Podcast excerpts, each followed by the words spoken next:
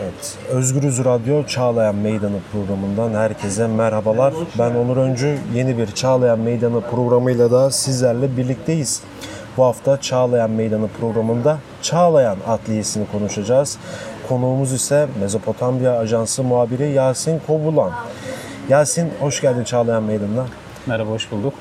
Evet Yasin'le Yasin bir adliye muhabiri zamanının büyük bir kısmını Çağlayan Adliyesi'nde geçiriyor. Bizim de programında programımızda isim kaynaklarımızdan biri olan Çağlayan Adliyesi'nde geçiriyor.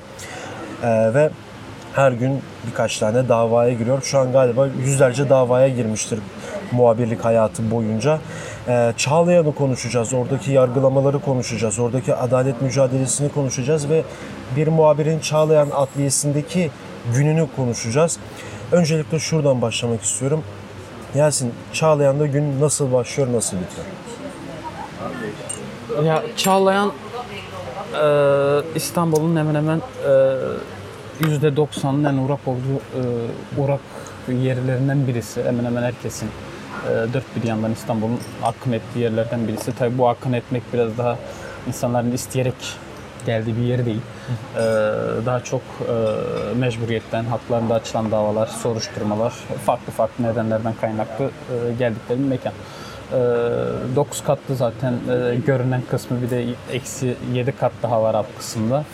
E, yani sabah zaten girdiğinde oradaki yoğunluk Türkiye'deki durumu gösteriyor sabah 8.30'dan sonra e, orada yaşanan yoğunluk o e, metrodan metrobüsten e, çıkıp adliye kadar giden e, zaman dilimi nasıl bir tabloyla karşılaşacağını gösteriyor zaten insana. E, insanların koşuşturması e, özetliyor günü bir nevi. E, Çağlayan Adliyesi'ni özetliyor. Yani o açıdan e, farklı bir noktada duruyor diyebiliriz Türkiye için, e, İstanbul için. Bir simge nokta. diyebilir miyiz Simge aslında? olarak Bu dönemin politik simgesi. Evet mesela. yani onu tanımlayabiliriz yani e, İstanbul e, için hem Türkiye için. E, yani o, o açıdan farklı bir noktada duruyor diyebiliriz Çağlayan. E peki zaten sabahları o Çağlayan metrobüsün orada zaten kuyruklar oluşur.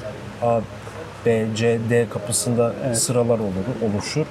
E, A peki, kapısında pek oluşmuyor. A kapısı daha çok savcı hakimlerin giriş yeri ama B ve e, C'de çok yoğunluk, B ve e, D'de kuyruk çok oluşuyor. Özellikle pazar, salı ve perşembe günleri e, bazen bir saat bekleyebiliyorsun o kapıda içeriye girmek için. Öyle kuyruklar oluşuyor. Özellikle C'de ta e, girişten başlayalım. Metrobüs durağına kadar gelen kuyrukların olduğu güne tanıklık ettiğimiz oluyor yani. ya bu tersten de çok böyle e, nasıl derler yani çok yoğun bir yargılamalar var şu an Türkiye'de. Yani Çağlayan Adliyesi'nde yani sen eskiden beri gidip geliyorsun falan. Mesela ben hatırlamıyorum. İşte 2014'te böyle değildi. Bu kadar yoktu yani. Bu kadar yoğunluk yoktu. Yine vardı. Ama sanki bu dönem böyle ekstra bir artış içerisinde. Ya şöyle bir nokta var. Ee, Türkiye'deki siyasi konjektüre göre adliyelerin yoğunluğu değişiyor. Ee, 2011'den beri adliye muhabirliği yapıyorum. Ee, özellikle mesela 2009 o süreci de az çok hani takip ettim biliyorum. 2009'dan bugüne geldiğimizde 2009'dan 2013'e kadar adliyelerin çok yoğunlukta olduğunu gördük. İşte Türkiye'de işte yeni kampüslerin açıldığı, yeni e, cezaevlerin açıldığı, yeni adliyelerin açıldığı süreç 2009 sonraki süreç. E, o süreçten 2011'e kadar çok yoğunluktaydı. E, bu e, devletin özellikle iktidarın e, Türkiye'de oluşturduğu siyasi konjonktüre göre e, gerçekleşen bir durum oldu. İşte e, yargının siyasallaşması dedik. E, yargının siyasallaşması aslında e, siyasi konjonktüre göre de kendini gösteriyor. İşte 2013-2015 süreçleri arasında yani hatırlıyorum bazı günler hiç adliye bile gitmiyorduk. Çünkü e, dava yoktu. Gittiğimizde bir siyasi bir davayla karşılaşmıyorduk en azından. E, çok nadirdi o davalar. E, işte daha çok gasp, hırsızlık, cinayet bu Ya da geçmişten davalar gelen. ya da geçmişte kalan e, davalar vardı. İşte faili meçhul cinayetler o Evet, zaman evet. yeni yeni ortaya çıkmıştı. Ama yine de bir yoğunluk söz konusu değildi. E, kuyrukların oluştuğuna tanıklık etmiyorduk. Ama e, işte siyasi konjonktür değiştikten sonra özellikle e, 7 Tem- e, 15 Temmuz 2016'dan sonra bu kuyrukların tekrardan çok bariz bir şekilde oluştuğunu görebildik. Yani bu da e, biraz da onun konjonktür yapısına göre e, değişiyor. İşte e, şu anda e, yani öyle bir durum olmuş ki e, mahkemeler koydukları duruşmaları yetiştiremiyor. Yani bir, e, İstanbul'da işte şu anda 37 tane ağır ceza mahkemesi var ve bunların e, hani asliyedir, ticaret mahkemeleri de onları hiç saymıyorum. Sadece ağır ceza mahkemesi boyutuyla sayalım. E, 37 mahkeme bir adliyede ve bunun e, birinci e, heyeti, ikinci heyeti, bazılarının üçüncü heyeti oluyor. E, Böyle baktığımızda yaklaşık yüze yakın bir e, ağır ceza mahkemesi. Aynı şekilde Bakırköy, aynı şekilde Anadolu Adliyesi. E, Şey yaptığımızda 200'e yakın e, ad, e, mahkeme, heyet sadece e, siyasi davalara bakıyor ve bu siyasi Ağır davalara ceza. bakmasına rağmen e, yetiştirmiyor. Aynı şekilde Asya Ceza Mahkemeleri. E, yani sadece Çağlayan'da e, yanılmıyorsam 100'ü aşkın bir e, Asya Ceza Mahkemesi var.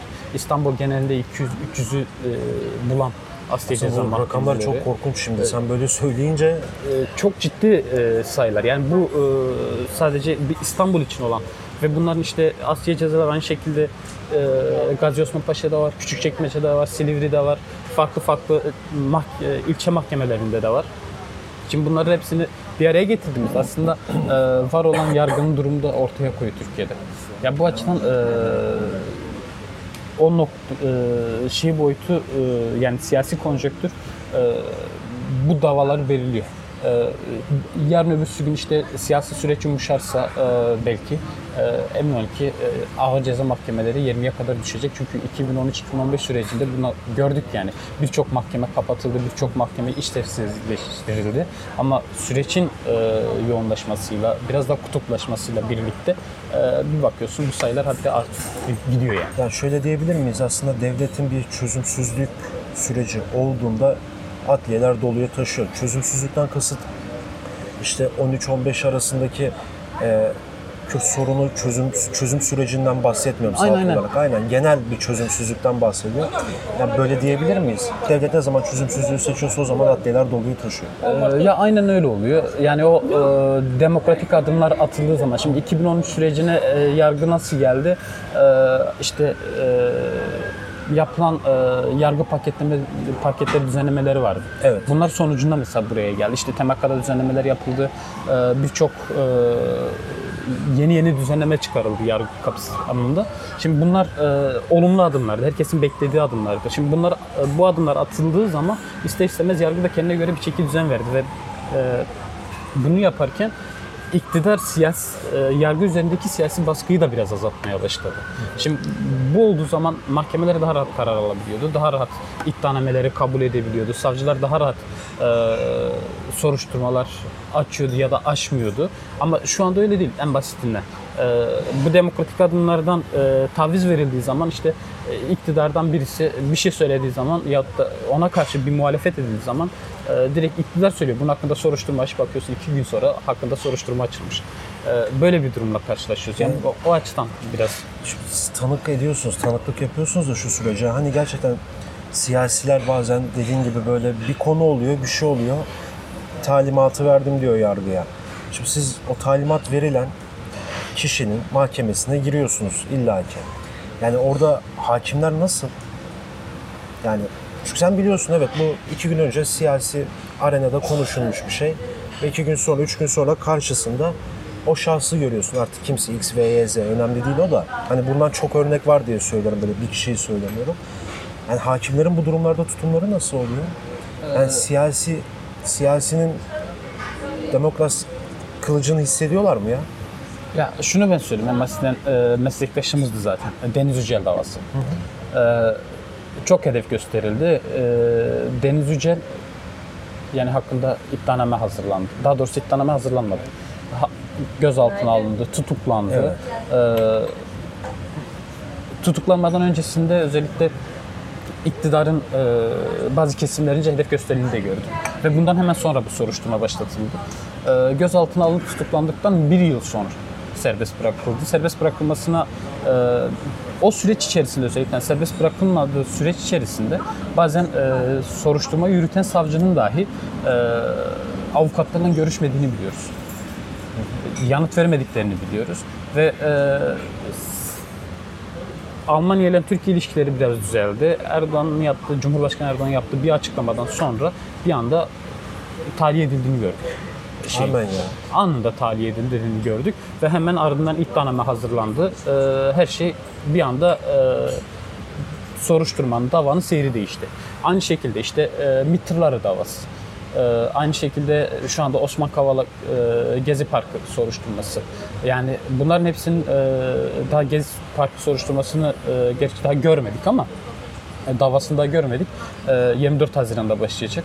E, Nasıl bir tabloyla karşılaşacağımızı bilmiyoruz ama en basitinden Osman Kavala'nın tutukla geçirmiş olduğu süreç zarfında e, çok uzun bir süre iddianame hazırlandı. En son işte kamuoyunun baskısıyla bir iddianame hazırlandı ve bu iddianameye de tek kişi yargılandığı yer- yerde bir baktık bir anda dosya habire genişlemeye başladı. Yani ülkedeki ne kadar birçok sanatçı, mimar Evet. bir Bunların gezi hepsi davasına dönüştü bir e, anda. Gezi nasıl başladı? E, iktidarın e, Gezi'deki o direnişi, Gezi'deki o halkın taleplerini e, hedef göster gösterdikten sonra bunun başladığını görüyoruz. İşte Cumhuriyet davası. Cumhuriyet davası en bilindik davalardan birisidir. İktidar hedef gösterdi, soruşturma başlatıldı.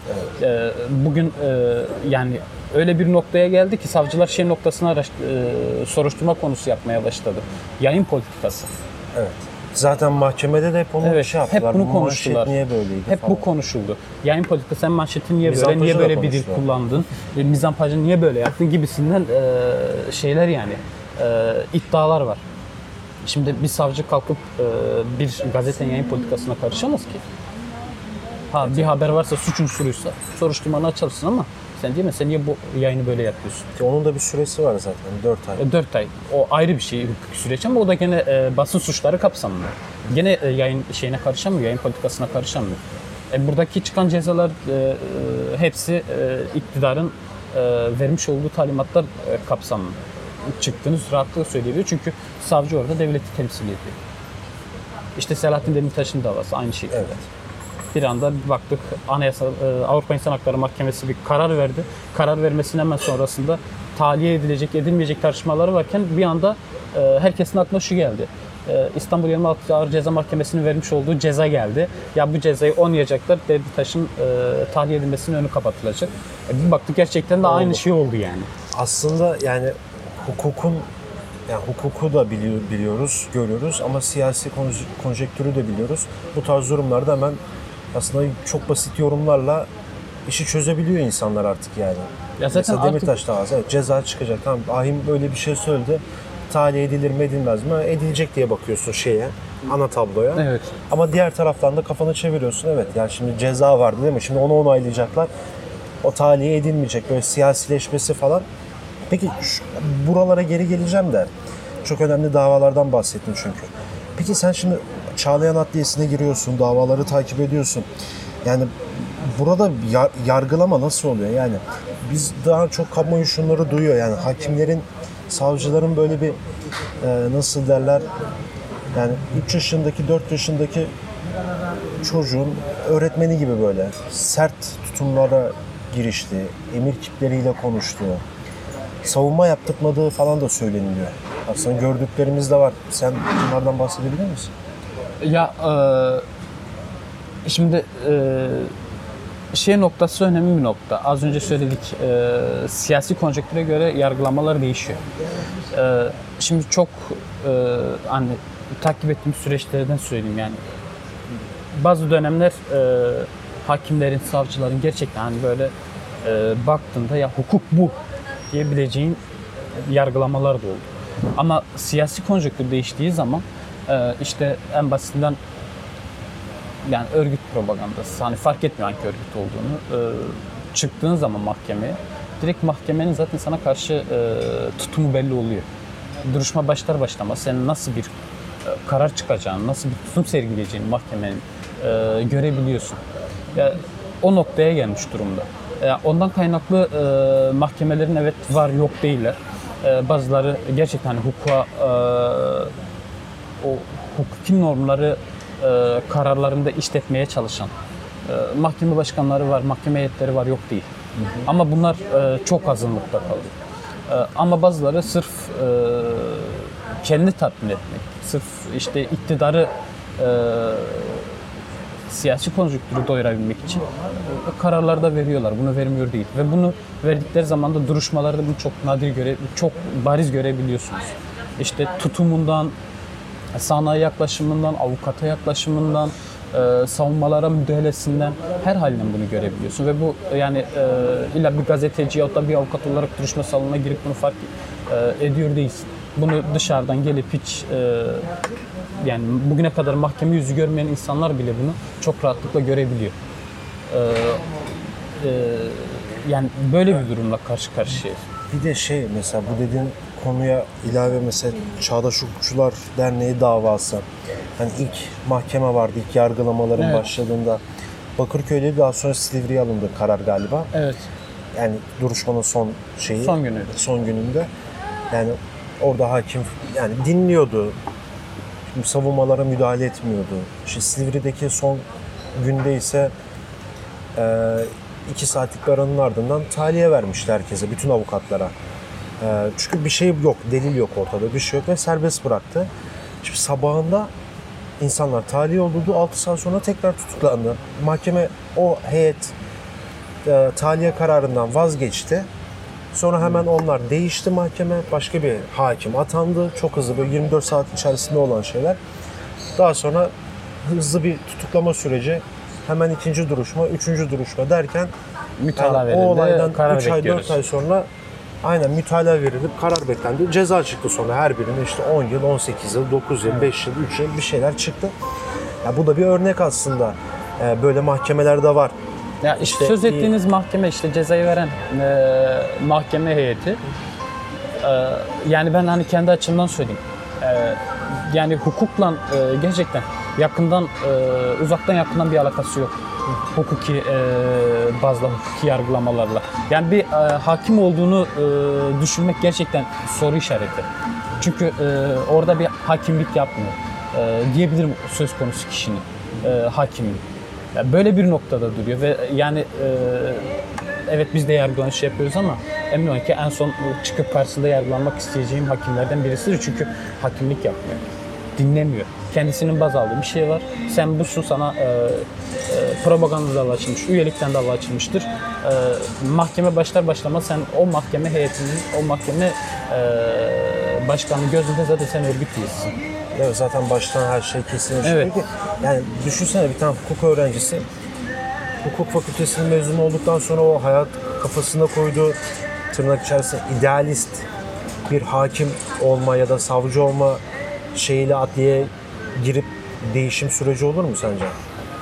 Düşünsene idealist bir şekilde diyorsun ki ben adaletten yanayım, şuradan yanayım ama ortamda bu. Yani değişir mi? Böyle kişiler kalabilir mi sence? Şu konjüktürde. Ya bu konjüktürde e, öyle kişilerin kalacağını pek zannetmiyorum. Bir e, etken şu, e, zaten o tür kişileri bırakmıyorlar. Hepsini ihraç ediyor bir şekilde e, Ya baştan kesiyorlar. kesiyor. E, zaten son düzenlemeler de var buna yönelik. E, yani avukat bile olma e, önünde birçok engel var artık hani şey değil. E, ama e, yani girip e, hakim savcı olarak e, idealini gerçekleştirmeye çalışıyorsa bu çok zor. Çünkü e, yani adalet mülkün temelidir, mahkemeler bağımsızdır şeyi var. E, tabirini sık sık kullanıyoruz ama gerçekten ne kadar bağımsız, ne kadar e, o adaleti mülke mal ediyor e, tartışmalı kavramı. E Şimdi böyle olunca yani gördüğüm, tanıdığım hakim savcılar da var, avukatlar da var.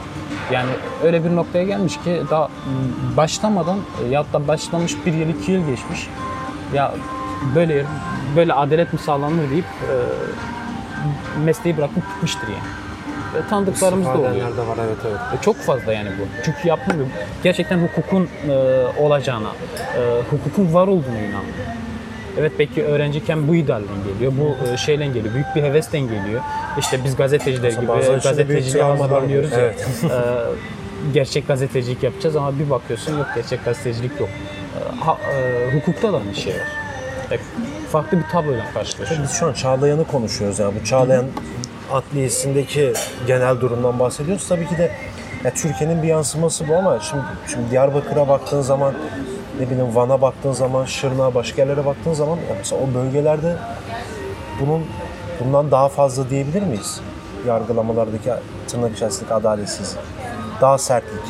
Ya orada e, çok daha farklı bir boyutta Daha farklı işlemiş. e, yürütülüyor bu işler. Yani ilk e, adliye muhabirliğine zaten Diyarbakır'da başladım.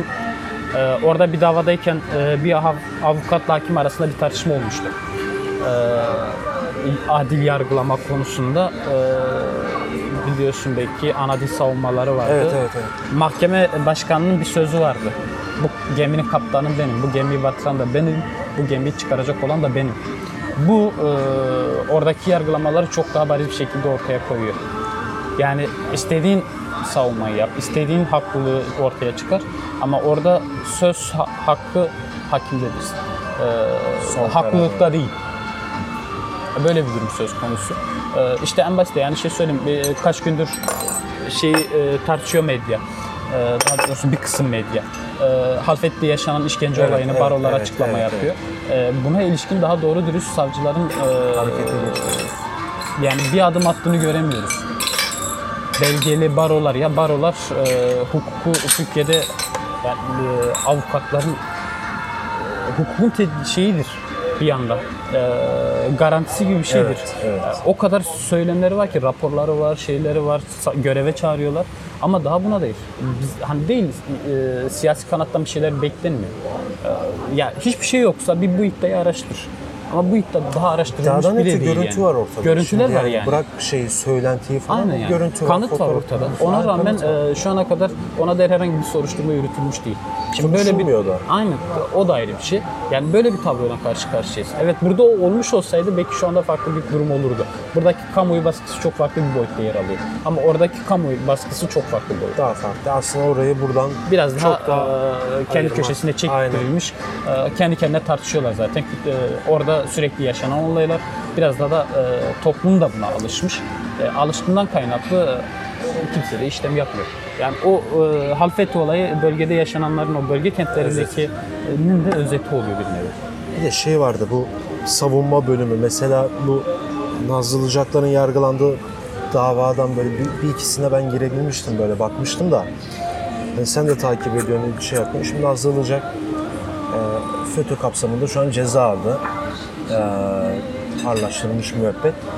Onun yargılamalarında kaçıncı ceza tam hatırlamıyorum 26. ama 26. İkinci yani şöyle bir şey söylemişti ya ben tamam yargılanıyorum da Hani bırakın da bir savunma yapayım yani. Müebbet alıyorum şu an ya. Anlaşılmış müebbet yargılanıyorum. Savunma hakkım var demişti.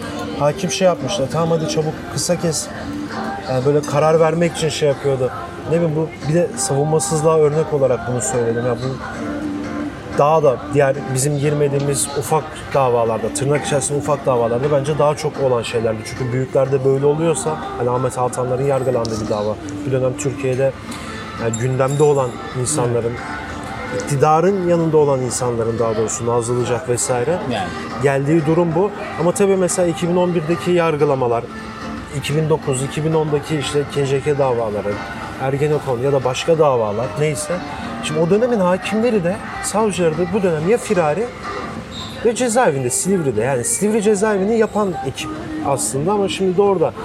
Bilmiyorum artık ilerisi için ne olur ne biter ama ya bu kadar adaletsizliğin olduğu yerde artık neler olur bilmiyorum ama şunu sormak istiyorum sana. Adliyede böyle ilgini çeken, dikkatini çeken böyle ya bu da olmaz dediğin bir şey oldu mu hiç? İlla ki olmuştur. Hani aklına gelen daha doğrusu. Ee, ya bir ben e, yani sürekli bu davaya örnek gösteriyorum. Ee, belki bazıları şöyle diyecek işte e, Mezopotamya Ajansı muhabiri e, bu davayı biraz da öne çıkarmak istiyor ama gerçekten öyle değil.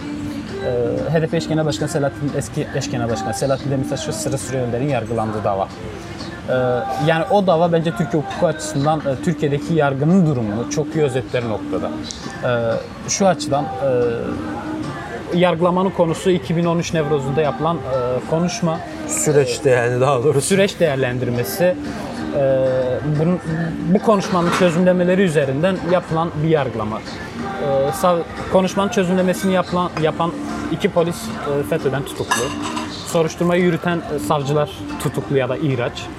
E, ve e, yapılan çözümlemelerle e, polislerin yaptığı ses çözümlemesiyle e, Demirtaş ve Sarı Süreyya yaptığı ses çözümlemesini yan yana koyuyorsunuz.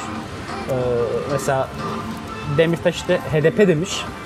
Bakıyorsun orada PKK yazıyor ses çözümlemesinde. Yani alenen şey var orada. E, İftira var yani. Aynen aynen. Ee, HDP demiş orada PKK yazıyor. DBP yazmış orada işte DTK yazıyor. KCK yazıyor. Başka bir şey yazıyor. Ee, Demirtaş yargılandığı e, dava boyunca bir bu noktaya dikkat çektiler. Yani çözümlemeleri tekrardan istiyoruz mahkemeden. Avukatlar ısrarla bunu istediler. Savcı bunu ısrarla istedi. Hani bu kadar şey varsa çözümlemelerini isteyelim. Ka- Savcı da nedir? istedi. Savcı da istedi. Ee, e, karardan önceki duruşma. Ama buna rağmen mahkeme heyeti bu çözümlemeyi yaptırtmadı. Yani iddia makamını da reddeden İddia bir şey. evet dediği şeyi e, ısrarla buna e, hayır denildi. E, ve şu anda yani size getirsem çözümlemeleri buraya koysam e, ses kayıtlarını da getirsem konuşmayı koysam siz de görürsünüz yani aradaki farkı. E, buna rağmen ceza aldılar. Yani çok bariz bir nokta. Ee, onun haricinde az önce söylediğim nokta e, Diyarbakır'daki yargılamada karşılaştım. Ee, bu geminin kaptanı benim, batırırsa benim, çıkarırsa benim. Aslında hiçbir şekilde hukuk etik normlarına uzaktan yakından alakası olmayan Alakası şeyler. olmayan bir durum. Ee, böyle bir nokta. Aslında- Yani bunları söyleyebilirim. Özellikle hani e, ilk aklıma gelen şeyler. Şüphesiz çok şey var. Ee, vardır. Ee, ama şu anda aklıma gelen iki nokta bunlar yani. Aslında illaki çok vardı. Peki Yasin çok teşekkür ederim bu programa katıldığın için. ben teşekkür ederim. Evet Kolaylıkla. bize ayrılan sürenin sonuna geldik. Ee, süre yetmiyor aslında Çağlayan Adliyesi'ni konuşmak, Çağlayan Meydanı programında konuşmak için süre yetmiyor. Ee, Mezopotamya Ajansı muhabiri Yasin Kobulan'la birlikteydik. Çağlayan Adliyesi'ni konuştuk. Çağlayan Meydanı programında aslında oradaki adaletsizliği, adalet mücadelesini, oradaki işleyişi konuştuk Yasin'le. Ee, tekrardan kendisine teşekkür ediyorum programa katıldığı için. Başka bir Çağlayan Meydanı programında görüşmek dileğiyle. Şimdilik hoşçakalın.